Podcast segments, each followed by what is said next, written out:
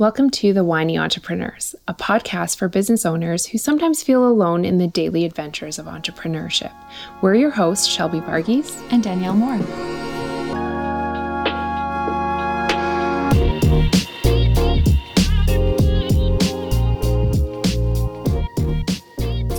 Hey, Shelby. Hey, Danielle. How you doing? Great. Good. How are you? I'm wonderful today, and I am super excited to dive into our topic this week because it comes up all the time for me.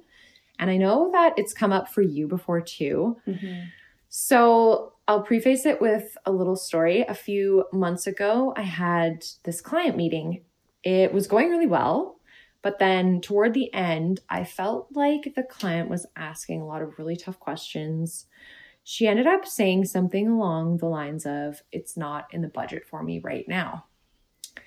I immediately shut down, which wasn't probably the best thing to do, because what I realized a couple weeks later when she contacted me again was that what I had taken as a rejection had really been an objection.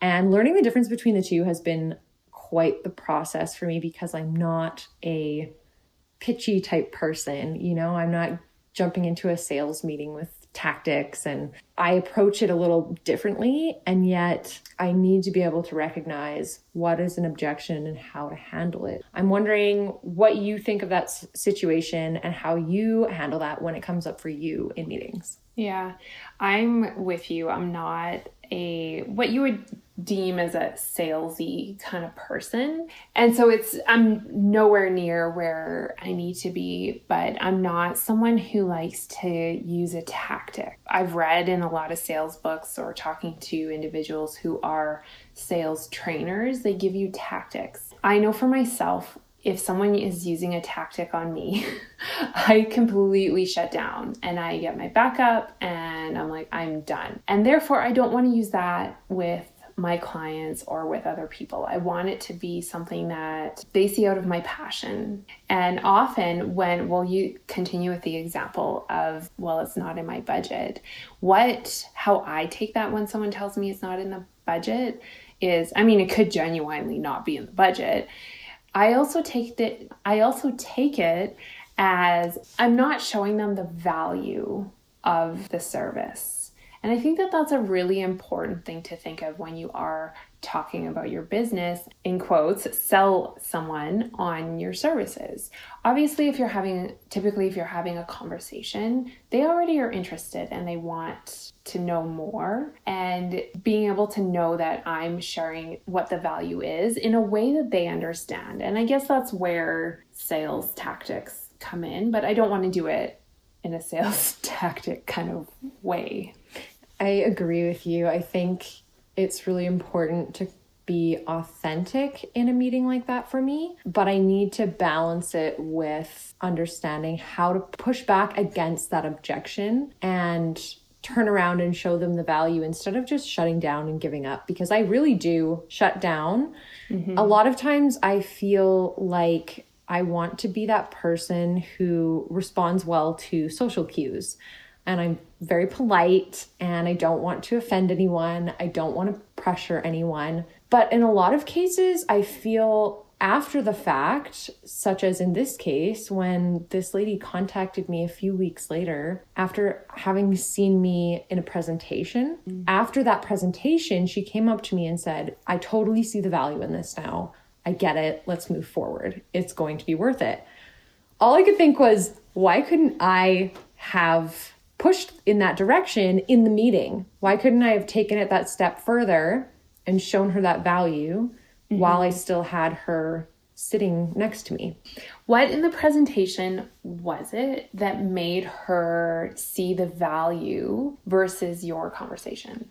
In the sales meeting, I got really far into the how behind the services. So what is the implementation and execution piece? Whereas in the presentation that I gave, I got a little bit further into the theory piece and connecting it to a brand story, and explaining how that brand story is going to actually play out in the execution piece. And that was what I think she needed to take it just a little further. So one of the things I've actually done to deal with that before it becomes an objection in a meeting is to take some of those pieces that people typically come up with objections for and actually work them into my, I don't want to say pitch because I don't like to give a pitch per se, and it's always more of a conversation, but I try and work it up front into explaining my services and explaining my company and my brand and my vision so that those objections are already taken care of. Anything else that they come up with is going to be super specific and workable. Yeah, I love that. That was going to be my next question for you is, have you recorded it? And that's awesome. I think that's a really good, for anyone out there, that's a really good exercise to do with anything. One thing I do with any events that I put on, I do a synopsis after. I'm like, what did I do? What went well? What didn't go well? And so it's almost the same kind of thing that you did here, that you shared that you did, that you do is, okay, well, what didn't work and what worked well? And then being able to put that into your everyday sales pitch. Yeah. As much as we don't want it to be that, it kind of is, it is that. And so there is value in it, but what you're doing is taking real life examples and doing it in a way that's very natural to you. And I think that that's the key. Absolutely. I also find that when you show that you've put some thought into people's objections, they tend to appreciate it. So I'll say something like, this is something clients often ask me or have questions about, and this is what I've done to help you understand that or walk through it more easily, whatever the case might be. Mm-hmm. And people appreciate that level of thought and forethought. And it also makes you appear experienced, right? Because they know that you've seen this before, you've seen it all before. You're confident, you're comfortable, nothing is going to faze you. Yeah. The best is when you're talking to a potential client and you go through the conversation and you ask them a lot of good questions. And at the end, you ask them, do you have any further questions? And they're like, you've answered all my questions. So good. And I think that one of the biggest takeaways of this story and this type of objection is to learn from it. Absolutely. And I've personally found this with my business is to constantly be taking anything, whether it is an objection or an actual rejection, and learn from it and be like, okay, how can I change that in the future? What could I do? And sometimes it's asking the individual specific questions. And sometimes it's just thinking about it and taking that time to think about it. Yeah. I think it's really timely right now to have a little break to talk about our wine. Yes. It's going down very nicely. Yes. It's a very smooth, it's almost sweet. It is a little bit on the sweeter side for sure. Yeah. So it is a Cab Sav. We're not going to share the name of it yet until the end of the episode, but I'm really excited for that because it's got a cool name. Yes, I agree. And I've actually had this wine before. And when I saw it, knowing the topic that we have today, not that we're always going to be theming our wine, but it's kind of fun. It was kind of a fun challenge to try and find one. And this one I like because you can drink it on its own. And I'm not the best with pairing food and wine. I've done a little, like some wine and cheese pairing parties in the past. I should have brought my brie over. Oh, yeah. I wonder if that would have been good. Probably. Brie is good with anything, I think. But it's interesting when you actually intentionally do research and learn how different wines pair together. It's good. Absolutely. Mm-hmm. Fun fact about me, I came from the restaurant industry. So I actually took quite a fair bit of wine training and wine knowledge training. Oh. It was very interesting. And I think I came out of it with a lot of knowledge and experience, but I don't necessarily have the mind for remembering details like that. So some of it has been lost since then. And I think not being around wine so much, and I don't drink it very often. I mostly just drink it with you now. It's changed it a little bit for me. So it's nice to get back into actually doing some tasting and thinking about the flavors. Yeah, it's really fun. Yeah, you'll have to figure out the legs and the tannins and... Yeah, absolutely. All right, everyone, you heard it here that Danielle is going to dig into her roots and bring some more wine knowledge to us. Going to try anyway. Let's talk a little bit about what an objection is versus an actual rejection. You talked about the objection being price. What else could an objection be? It could be, I don't know that this is the right service for me. It could be finding a fit between client and service provider. I find a lot of clients want to find that right fit for them. It's almost just like an emotional feeling that they have to test it out. Yeah. And I think that that is important. I know for my business, being that I'm dealing with someone's wardrobe, I want someone to feel comfortable with me because I am going to give them guidance and advice on what they wear and the image that they present, potentially going right into their closet, which is a very personal space. With that, I do want them to feel comfortable with me. Absolutely. And it might mean that they have to talk to a few different image consultants or wardrobe stylists to find the right one. And I would assume somewhat similar to you is you want them to be comfortable with your style of writing. Absolutely. And that almost them being comfortable with the fact that you could write in a style that works for them. I'm assuming that you kind of tailor it a little bit. Yes. Actually, it's interesting you brought this up because this is one of those pieces that I've added into my process in order to help with some of those upfront objections. And that wasn't actually why I designed it, but it's kind of a nice side effect. I've just developed brand voice guides. So this is helping people establish that voice in the first place that is unique. It reflects their business, it reflects their value, it reflects their clients, and it actually connects to something. I love it because it gets people thinking about their content instead of just, can you write this for me? And I send it to them and they're like, check mark, it's good, throw it up on the website. It actually gets them thinking about their content, not only written content, but actual verbal messaging for their employees and for social media, anything like that. So this is one piece that I've incorporated into my process that is also helping with those objections and the sales process as well. I've seen it already be so effective. I introduced this 2 weeks ago and it's already taking off. So I'm super excited about this. That's awesome. Yeah. And that's so good when you have a business to be thinking about what could some of those objections be or hear, like just experience them and then go and make a change because of it. Yeah. It was interesting. I had a client once say to me, it was someone who had sat in a presentation of mine who said, I assumed that you would try to make me look like you. And I didn't realize that you were going to make me look like me. Absolutely. And I think that that's so just like the writing and your brand voice and just like me, I took years to figure out my personal style.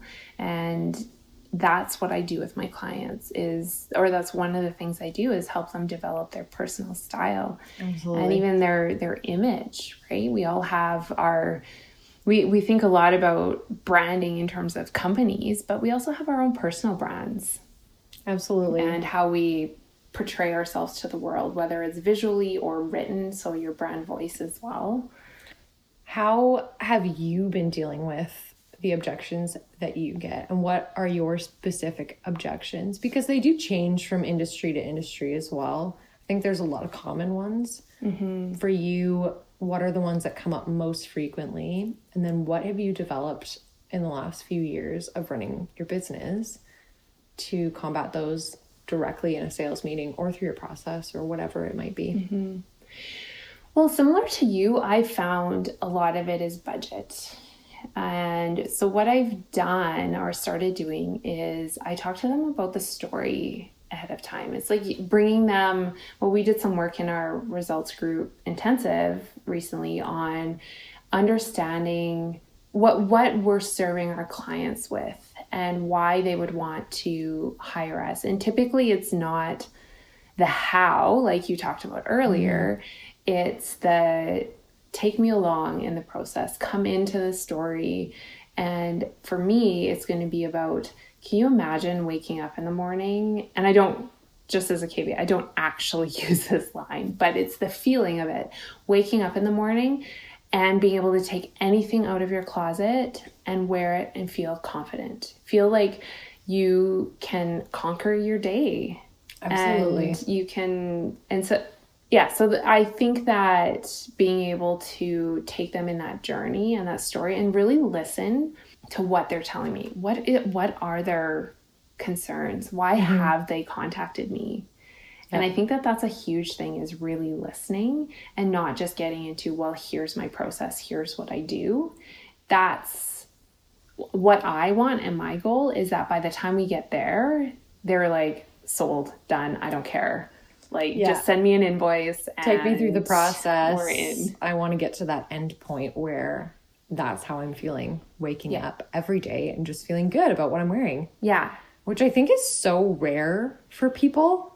Yeah. I know that for me, the days, I can feel it on the days where I wear something that I'm not fully comfortable with, or I just don't feel good about it. Mm-hmm. The entire day changes for me. And shifts. So the importance of that is there for sure. And then you just have to connect with that. Yeah. Because if the thought process is, well, I don't really need someone to go shopping with me. That's something people do on their own. Yeah.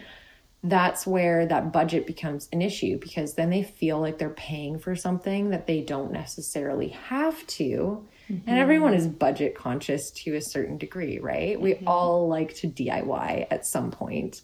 And a lot of people DIY their writing as well. So if you can provide the story up front so that people can see the value right away, then you, first of all, you might not even get those objections. And second, if you do get those objections, you can shut it down with something that is emotional as opposed to physical. Right? That's huge. The emotional side of things is huge. Yeah. So sure, you can go shopping by yourself. Physically, you can go shopping by yourself and don't have to pay for that. But emotionally, having that support, having someone to soundboard your choices and say, that color is amazing on you, and I know that because I'm an expert, is a completely different experience and well worth what you're paying. And even I had a client once who said to me that she, after our shopping trip, she said that she felt so empowered now to go shopping on her own. And that was a profound thing to me, because she didn't necessarily even think that that would be something at the end of the process that she would feel.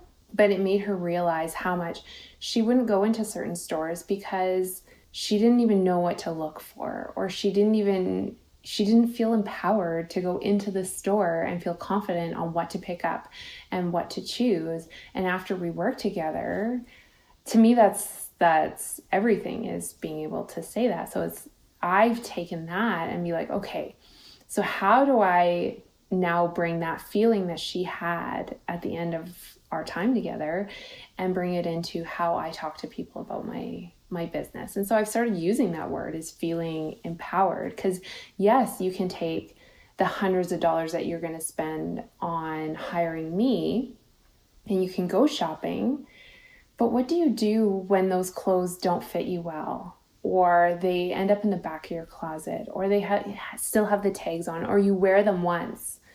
Think about the cost per wear on those things, right? Absolutely. Like that's huge. And so it's bringing some of those pieces into that conversation ahead of time to help them understand what that's going to feel like. Absolutely. At the end. Even what you just said, cost per wear, is when you said it, I went, oh, light bulb moment. I've never really thought of my clothes that way. What is the cost per wear? Mm-hmm. So to have someone who can bring in those pieces for you and help you actually think about what is the cost per wear, mm-hmm. especially me, because I'm terrible at doing laundry. I feel like I have a very low cost per, or sorry, a very high cost per wear. Yeah. It sits in the laundry basket for a long time. Absolutely. Well, and in our, this is going on a big tangent right now, but even in our fast fashion world, sometimes it's easier to go out and buy something new instead of washing it, right? Absolutely. People do that. And, you know, I won't get into it too much in this episode, but to me, the environmental impacts are huge in the fashion industry. And so part of it with some clients, if I hear them talk about sustainability or anything like that, I'm definitely going to get into my mission in terms of helping to educate people to understand the impacts of our buying decisions. And, you know, if you have a piece of clothing that's going to last you for 5 to 10 years, that's better than continually buying things over the next, or having something that's going to last you one season. Yeah, right? And then throwing it out and mm-hmm. it ends up in the landfill and mm-hmm. you're just contributing to it. Yeah. Anyways, that's a huge tangent from our... It is, but it isn't. That's a specific objection that you get, right? Mm-hmm. Yeah. Yeah, exactly. And then in terms of a rejection... What has that looked like for you? Rejections for me. So I would describe myself, Shelby, as non-confrontational, mm-hmm. which is, I think, why I struggle so much with sales and this entire battle of objection versus rejection. I never want to have to sort of battle it out to try and get someone to sign up. I never want to feel like I've bullied someone into something, which is probably not, honestly, the best quality to have when you're doing your own sales. But the rejection piece for me as a result of that is kind of like ghosting. You know, just like if you were on a dating app and you got ghosted by someone, it's someone just sort of disappears off the planet for me. They just sort of stop replying. The one thing that I've done to combat that for myself, and this is for myself because I need to keep myself accountable for not just giving up and giving in at the very first sign of, I'm not sure about this. So what I've done to combat that for myself is actually set it up so that in my organizational software that I use, I set it up so that I get a reminder after a certain amount of time to follow up with that lead and just check in. Mm-hmm. It's just an email. I'm not calling them.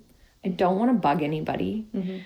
But at the same time, I have found those check-ins to be so effective. In a lot of cases, it's not that people don't want to use my services. It's that they haven't really thought about it since that time that we met because their time is so precious, and this is why they're hiring me in the first place. Right. They don't have time to think about it. So they literally have not thought about it. Right.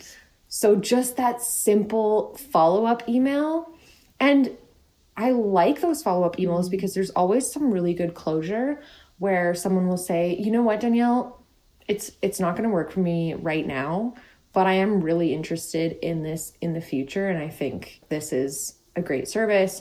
They understand what I'm doing now. Maybe they'll refer me to their friends. And if not, it's just, it leaves a better taste in their mouth and in my mouth if I actually just follow through on that and check in. Yeah. Instead of, oh, well, she just kind of disappeared off the face of the planet. Yeah. While I'm meanwhile thinking I'm responding to their cues that they don't want to buy in, right? That's that even gets into, I don't know if you read Brené Brown stuff, but she often talks about the stories we tell ourselves.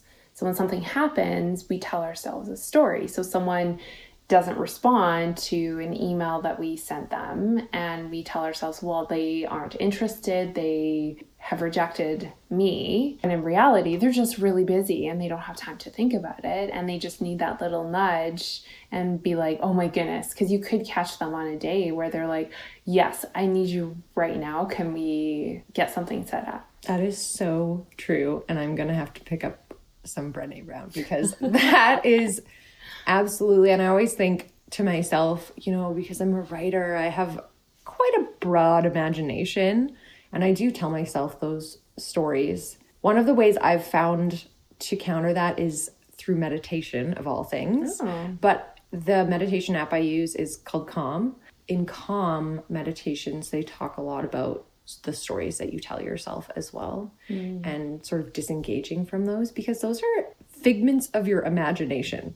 We can take that so far, and not just in business, but personally, that can just go way too far. And I think it's a protection mechanism for us. So in some cases, you know, that serves us well because we're trying to think ahead. But at the same time, you can't predict the future. You can't predict what other people are thinking. Mm-hmm. All you can do is take care of yourself, try your best, and just be yourself and be authentic. Yeah. And then you're going to attract the right people. And not that we're going to get into that in this episode, but it's when you have a very specific persona of someone who you want or is your ideal client, it makes it a lot easier if you are rejected by someone or receive objections or have told your soul story to go back to that and be like, okay, this is the person that I am marketing to or that I want to work with. Absolutely. And I know as a small business owner, often it can be like, I just need a client. And it's easy to lose sight of, I want the right client. I think what you just said is really important too. Yes, there's objections versus rejections, but then there's also knowing when those objections are not just objections for them, but objections for you. Mm-hmm. Because sometimes it's a sign of a certain type of client who's looking for a certain type of service when they have these really specific questions and they're very, you know, they're questioning everything. Yeah. That shows me, and it's hard to interpret that sometimes. Sometimes people, it's just in their personality to not be as trusting. Mm-hmm. Maybe they've had a bad experience before, you don't even know. Mm-hmm. But on the flip side, you have to be wary of those instances because at times it could signal that disconnect already happening. Yeah. And it's easy to feel once you start working with someone like that. I don't know if you've ever felt this, but it's easy to feel like I'm not living up to their expectations, and almost to start feeling like I have to give them a refund or something like that when you don't. And this is almost getting into the ugly part of this, is how you feel and what you tell yourself. I think, I don't know, I've told myself I should just give up. I should just give them a refund. This isn't working. When in reality, no, you're doing your work. They're just not the right person and the right fit. And that's where it might be time to part ways. That's why I like trial sessions with clients, and I'll never lock someone into a contract. I don't feel right about that. I mean, for a specific project, yes, we'll have a contract, but I don't lock people into ongoing services because there's no point in continuing that relationship if it's not a good one. That does not serve anybody, and it's only going to end in wild emotions. Yeah. You might as well let people come and see if they like it. No, it's not a free trial for me. Someone told me a while back that you should never give your services away for free. And I've taken that very to heart, which I think has served me well, because people respect that as well when they're approaching you. Yeah. They know that you're not just trying to collect anybody you possibly can to do work for. Yes. So it kind of helps with that initial sales process as well, and appearing as the expert and confident, showing them that what that relationship is going to look like actually matters to you. Yeah. So I do like trial periods and test it out, see it for yourself. If it's not for you, it's not for you. If it is, that's amazing. And 9 times out of 10, it's a good fit. Well, and I like what you said about not giving your services for free. I learned that early on because people don't. and I'm included in this, people don't take things seriously when they get it for free. And so if you were to do your trial period at no charge, they're not going to take it the same way than if you're like, okay, here's the cost for the trial period, and then we'll go beyond that, and you get paid what you're worth. I'm going to go off on a little bit of a tangent now too. Okay. So my book that I've been working on for 12 years is just driving me up the wall. I've decided to finish it. So I signed up for a master course with a business coach here in Edmonton. It's a significant investment, but it's almost the financial loss, not loss. It's not a loss. Hopefully, if I actually get the book done, it's not a loss. Mm-hmm.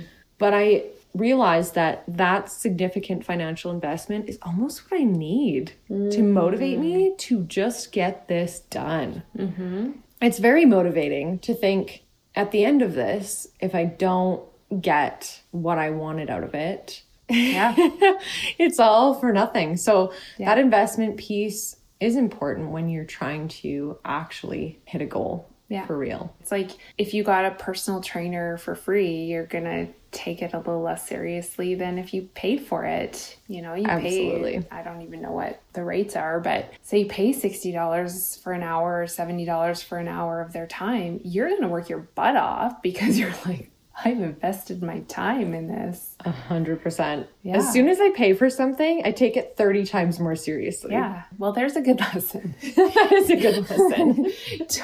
So actually, you know what? Let's circle this back to objections, especially when you're starting out in business and someone is objecting. It's easy to say, you know what? I'm going to give it to you complimentary. Yeah. By you doing that, I think you touched on this, by you doing that, you're saying you're not confident enough in your services that they need to pay you for it. Absolutely. You're devaluing yourself right off the get-go. You're devaluing what you're doing. What you just said about confidence, that's why it is tough when you're starting out. When I started out, you know, those kind of things happened, and I sometimes offered things for free, and it was fine while I was starting out. However, I've gotten to a point where I know the value of my services, and I know that if you're not willing to pay for it, you're not invested. Yeah. You don't want the results that badly. Yeah. So why bother, right? Yeah. At that point, it's a waste of my time. It's a waste of your time. So I will pass you on to someone else who's a better fit. I think we should talk a little bit more about the ugly side of rejections. So as an individual person, so not just how you handle it in the meeting or how you take away and you change how you approach your services, but it's that feeling when you're by yourself, how you feel. I don't know if this ever goes away. I've talked to people who've been in business for 10 plus years, and they often will say that they still feel the same way. But when I feel like I've either received an objection that I wasn't able to overcome, or I've been rejected, I feel to the core of my being like I'm not good enough. It's a mindset thing. And I think we're going to talk about this more in a future episode, but having the mindset of, okay, feeling those feelings, but not staying there. It's really funny. And I'm sure this is how you experience it as well. You get way more wins than losses. And yet it's the losses that keep you up at night. Yeah. And the wins, you celebrate them, you move on, you keep improving. Whereas you can get really hung up on losses, even though they are the 1%. Yeah. Today I had a great win that I was so excited about. I wrote it in my victory log because I think that it's important to capture those wins. And then I had a bit of a loss later on in the day. And guess what I'm thinking about right now? Mm-hmm. I'm only thinking about the loss. And you'll be thinking about it all night. Yeah. And you'll be thinking about it a month from now. Yeah, exactly. And again, I think that's our brain's coping mechanism, because you automatically go to, how do I improve? How do I avoid that? How do I avoid that negative emotion? How do I avoid that negative outcome in the future? Mm-hmm. Is that serving you well when it's something that you dwell on and dwell on? Mm-hmm. I don't know about you, but I think of some of the worst moments that I've had in business. You know, I'm 3 years in now, and I think about some of those initial moments and they still bother me. Not to the point that I'm taking it extremely personally or thinking, you know, it's keeping me up at night, but, and I can laugh about it a little bit now. Mm-hmm. Those are the moments that stick with you, and just trying to switch your mindset to focusing a little bit less on those fails, if you want to call them that. I don't want to call them that. Never mind. They're not fails. They're just learning opportunities. Absolutely. It's not going to work with everyone. Yeah. It is like dating. It's not going to work with everyone. Yeah, you can't have like 100 boyfriends. This is the single girl talking, obviously. It's just not going to work with everyone, but it's not always going to be a good fit. And once you get to the point where you can walk away from it, such a good feeling. It is. You know, you've had this rejection, but it's not a failure. It's a win in that you don't have to try and push that client into your service, even though you know it's not going to be good for anyone. Yeah. Yeah. I like that. I think that's maybe a good note to end on. I agree. We need to reveal our very interesting wine. First of all, I'm just going to describe the bottle, because the branding on this is very bold and distinctive, and yet very subtle.